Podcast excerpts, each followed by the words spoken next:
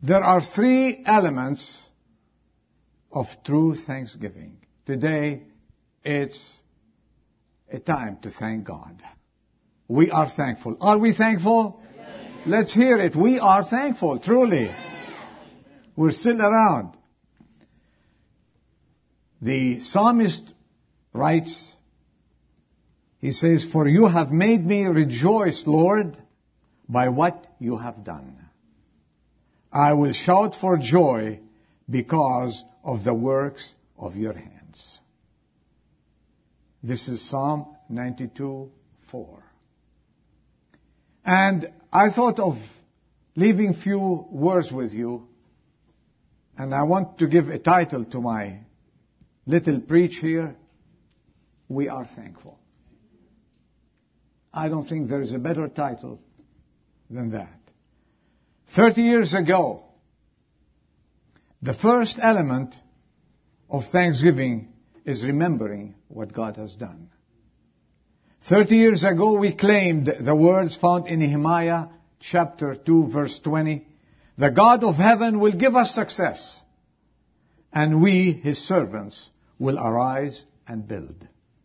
Today, after 30 years of growth by his grace, we can say with Nehemiah, the enemies heard. They lost their confidence, for they recognized that this work has been accomplished with the help of our God. As we look back over the years, we realize that only God's presence sustained this work, and we gladly shout, to God be the glory, great things He has done.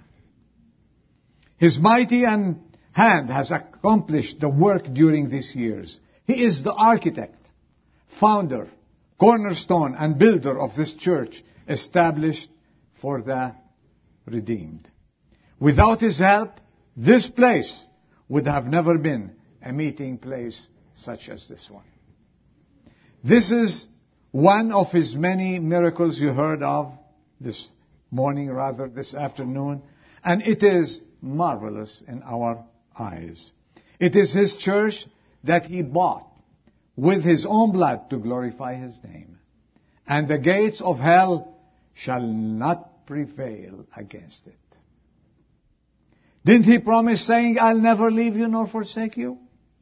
Yes, God is always greater than His promises. He does not only fulfill His promises, He over fulfills them.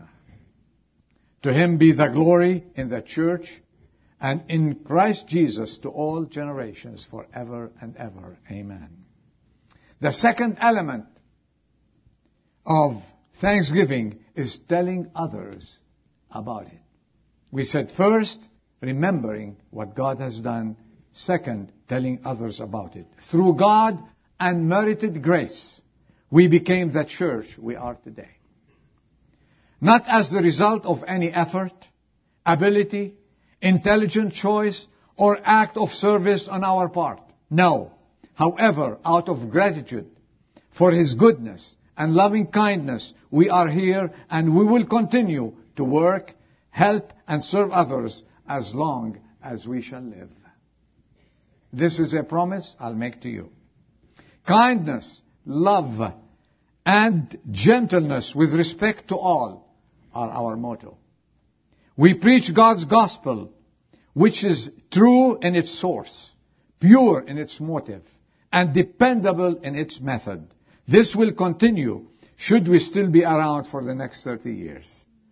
And our testimony shall always be, come and see Jesus, as the Samaritan woman testified to all the people of Samaria. Come and see a man who told me all the things that I have done.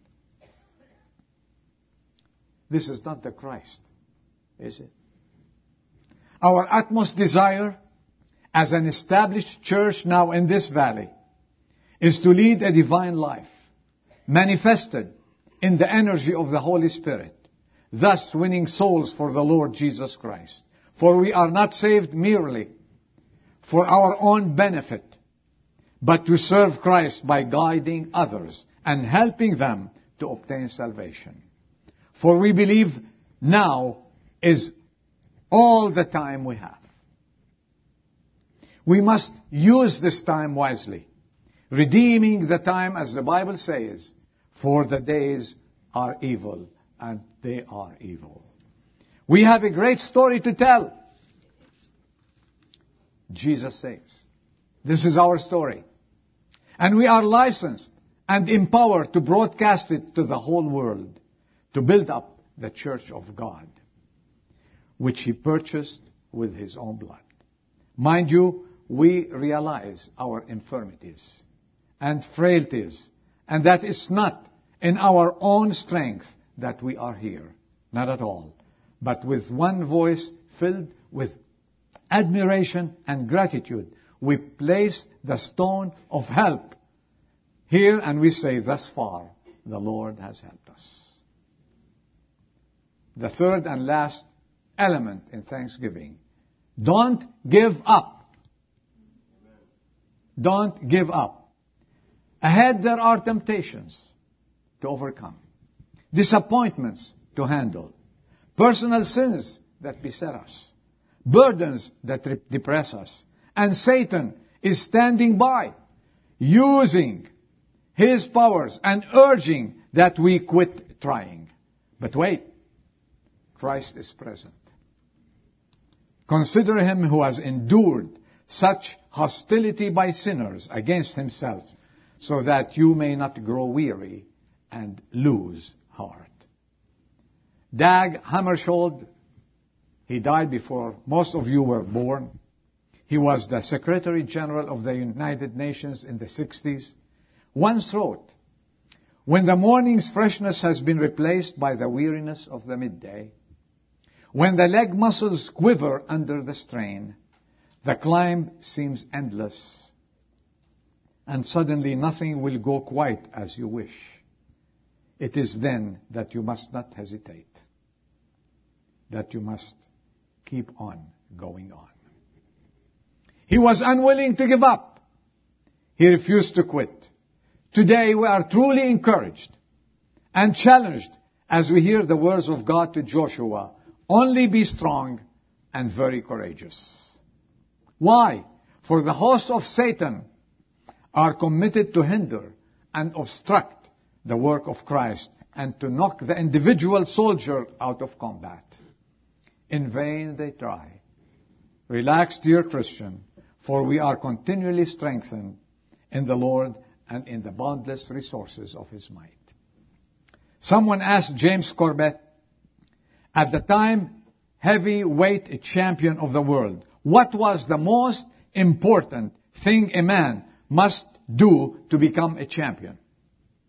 He replied, fight one more round. Did you hear that? Fight one more round. The Duke of Wellington said that the British soldier at the Battle of Waterloo were not any braver than Napoleon's soldiers, but they were brave for five minutes longer. Persistence is the key. And by the, the grace of God, we persisted in spite of all discouragements. Someone said, nothing in the world, including talent, genius, and education, can take the place of persistence. Now what's ahead? Fight just one more round. Be brave for five more minutes. It is the difference between defeat and victory. And at the end of the day, you will be able to say, I have fought a good fight. I have finished the race and I have won the crown. Soon our eyes shall see him coming on the clouds and we shall meet him in the air. But until then, let us not lose heart. And let us not be weary in well doing, for in due season we shall reap if we faint not. Instead, let us tune our ears and our hearts to his encouraging voice commanding us to go therefore and make disciples. This is the challenge, church. Make disciples of all nations, baptizing them in the name of the Father and of the Son and of the Holy Spirit, teaching them to observe all things that I have commanded you, and lo, I am with you. Always. I am with you. Always. Even to the end of the age. We will not be intimidated. Yes, church? Or discouraged. We will not give up. We will not quit. And we will persevere by the grace of God. Knowing that He who began a good work in us all will perfect it until the day of Christ. Amen. Amen. Happy 30th. Let's bow our heads. Lord, dismiss us with your blessing. And we thank you for allowing us to give you all the praise and glory. If there was anything that took away from your glory and your praise, we put it at your feet and commit ourselves as a church. And with our friends, we say, Lord, may your hand be with us. May your face guide us. May your Holy Spirit be our guide until the day we meet you face to face. Bless this congregation and thank you for the opportunity. In Jesus' name we ask and pray. Amen.